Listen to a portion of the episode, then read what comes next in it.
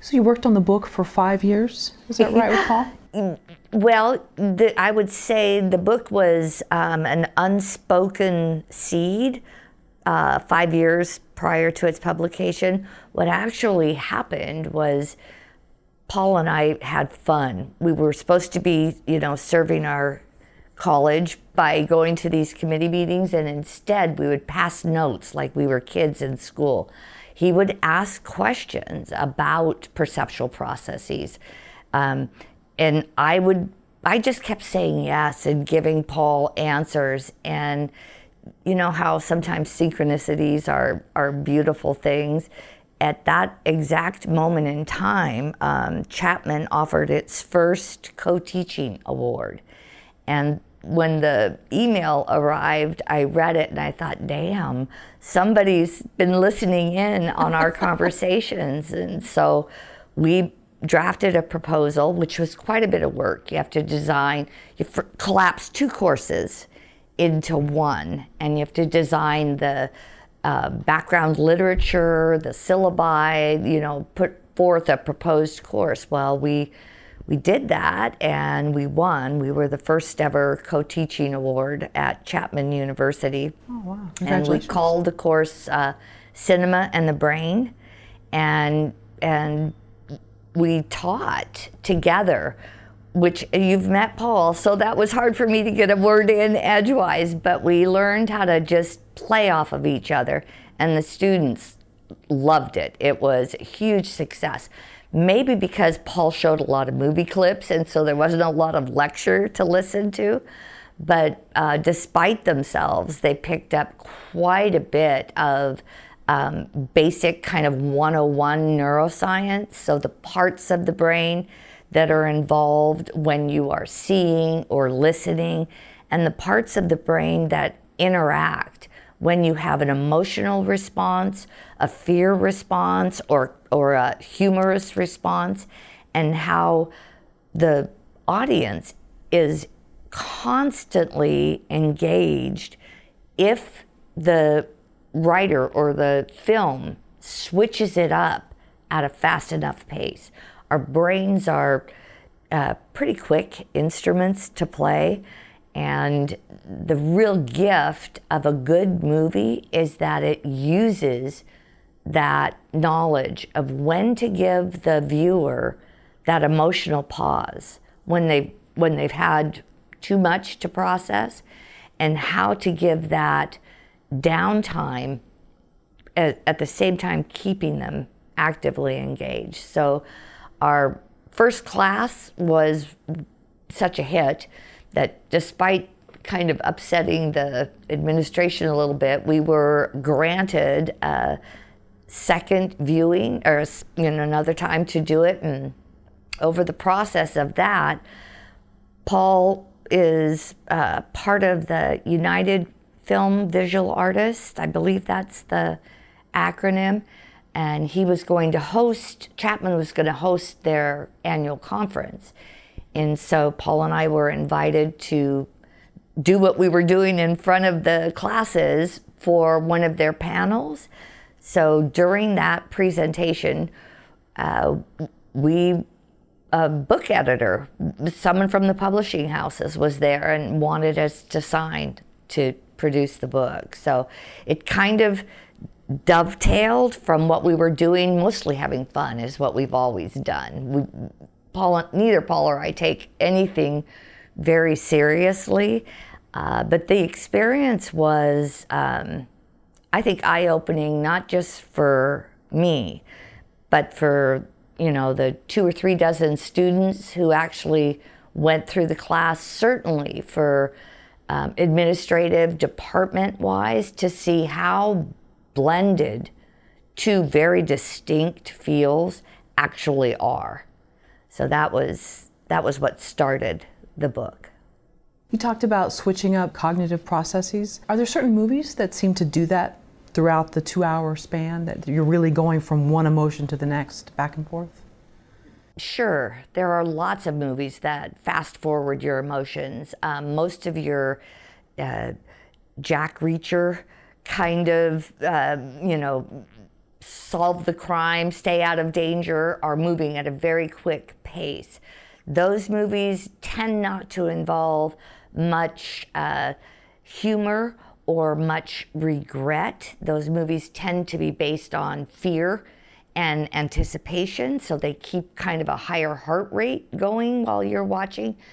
The movies that are more uh, psychological or involve the aspect of uh, reflection, thinking about your memories. So I'm gonna uh, 500 Days or 50 First Dates, those kinds of movies that uh, display people, portray people that have lost memory or not forming memories properly, are very engaging, real successful in the box office, uh, more engaging for an audience who may not be, you know, a hero or a daredevil or that kind of a person, maybe can watch those, but have a lingering appreciation for someone whose mind is not working exactly the way theirs is. So lots of movies come at different cognitive processes and in forming a story around not working cognitive processes, some kind of brain injury that has changed that person, you get a lot of fascination from the viewer's perspective because everybody relates to forgetting at some time or another. Everybody's had a forgetful experience. What is it like to not be able to form a memory so that you live in a forgotten state? Those are some interesting psychological brain processes that have been presented and done well in the theaters. One of the aspects that we point out in Science of Screenwriting is how skilled uh, screenwriters build in the contrast of emotions. So there's been uh, some studies done, and researchers have used eye trackers in um, audiences such that they can tell where the audience's eyes are focused on the screen during which kinds of movies. And because we can measure things like how long the eyes stay on the character and how often the eyes move off the character, we can translate those eye movements into attentional factors. And we now understand that timing is critical. So, a viewer can take about three minutes of tension, of that kind of uh, bond fighting with the shark or whatever that is. And then there needs to be a break, or the eyes are going to saccade. You, you can't take too much tension, so we need a relief. So if you'll notice in the Bond movies, it's really brief. It's about a minute and a half where it's death, murder, kill kind of, you know, tension. And then there's a segue, whether that means that there's a, a further away shot, a long distance shot, or a scan to the boat that's coming to the rescue, or whatever interruption in order to give the nerves, the, the brain processes that are building tension in that watcher, a break.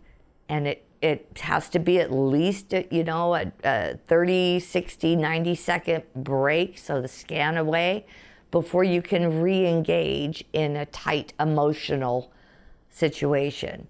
So we know those processes are happening in daily life, and that when people go to a movie, they an- anticipate experiencing deeper tension, more dramatic exchanges. But in order to maintain their attention, you still have to give those interactive breaks so that there's a release and then a re engagement in the tension and conflict.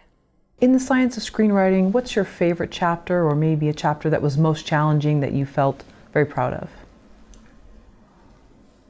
I, I think my favorite chapter is chapter one because uh, we got to give kind of the overview of the dance we were going to try to do for the uh, potential screenwriter or anyone really who's interested in why movies are so fascinating, why human beings will go into a dark place with dozens of total strangers and sit quietly for hours. Mean, that behavior alone is, you know, worth a good, thorough psychological investigation.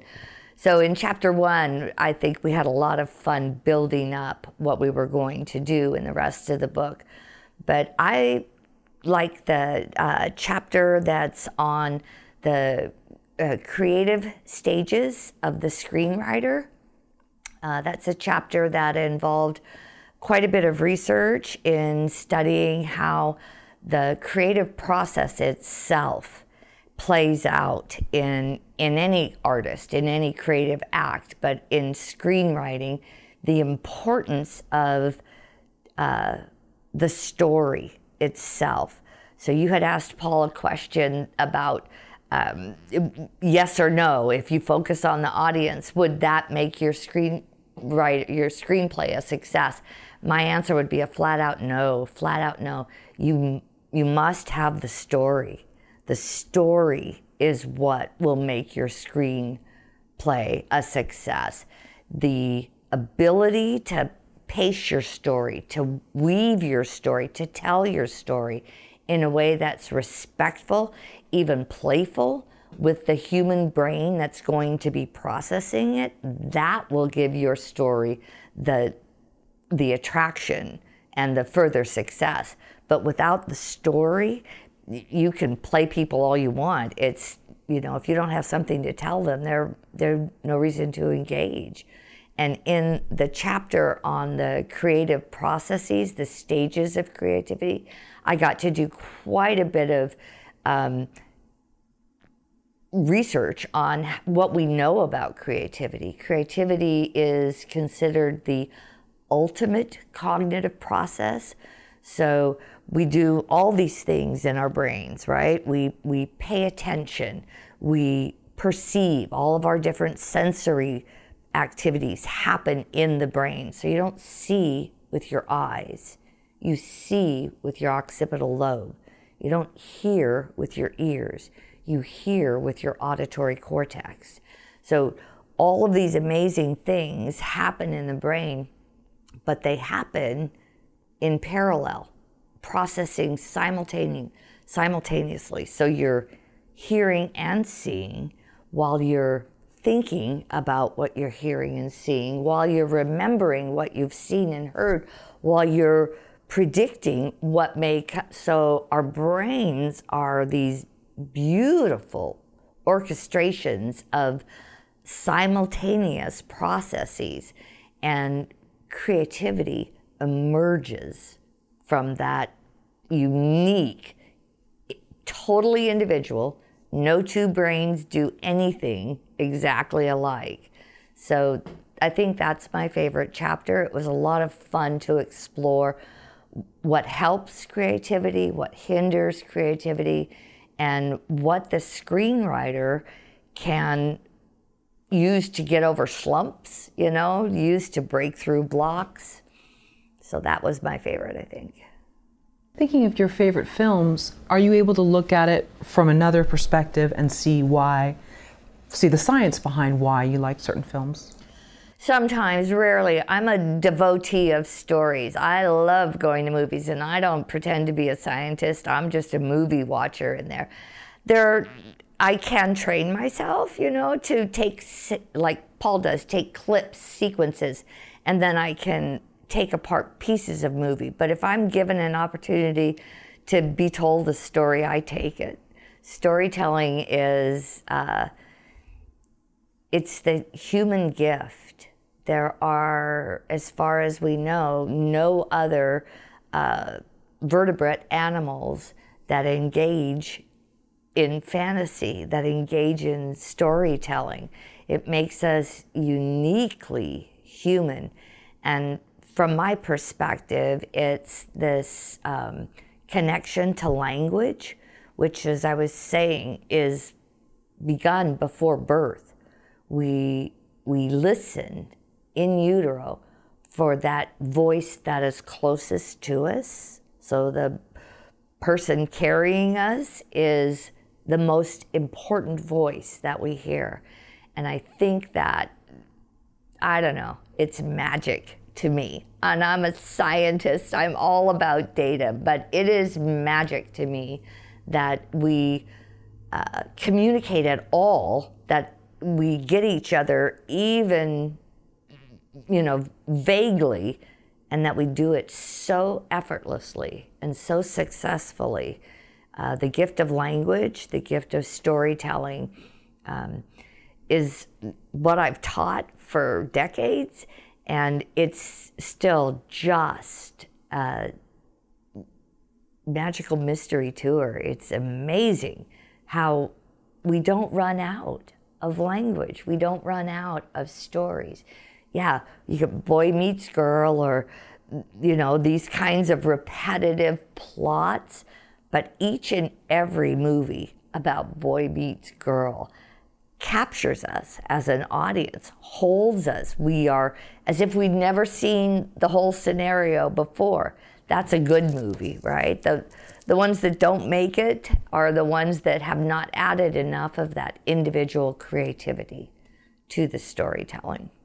So even language, if it's not our, our native language, we can still relate. You know how people love seeing foreign films. Mm-hmm, mm-hmm. Is, is there something different about that, or? That's a great question, and I love talking about when. So, as if you were deaf as if you did not have auditory processing. And so you were following along closed caption, you're reading the subtitles, you still get all the emotion that's portrayed visually. But there's a lot of data that suggests the sound, uh, not just the language, but including the language, but the background music, the tension sounds, the relaxing sounds, the auditory cues that a screenwriter adds to their film to create that emotional mood, when those are missing, the movie is much more uh, intellectual process and much less of a you know full body emotional i'm in this story so watching foreign films takes a different mindset. When you go to watch a foreign film you, and you know you're going to be watching the uh, the subtitles to get the dialogue if you're a hearing person and you can still have the background cues to what's going on it's much more successful. For people who have auditory disabilities there it's movie watching is an entirely different experience. What do you think can be helpful for screenwriters when they look at the science behind writing and story? I think it's profoundly helpful for a screenwriter to recognize the physiological processes that their audience is experiencing, to have at least a minimal understanding of the visual and the auditory information is being received the same by everybody's eyes and ears work the same way. But once that information is transduced into neural impulses in the brain, that is where the screenwriter needs to understand that every person in there is working from a different schema, an organized set of their experiences, building up their own individual expectations. Here is where the screenwriter can capitalize on general experiences. So, in this day and age, almost everybody has seen a movie or has watched video clips. So there's a certain amount of experience that exists at a general level. What can they do in their screenwriting to make that unique, to make that individual, to make their story stand out from the expected? So I think understanding the interleaving of memory and language and emotions with the physical processes. So, what the audience is seeing or hearing is key to the way we uh, dedicate our book to the success of future storytellers.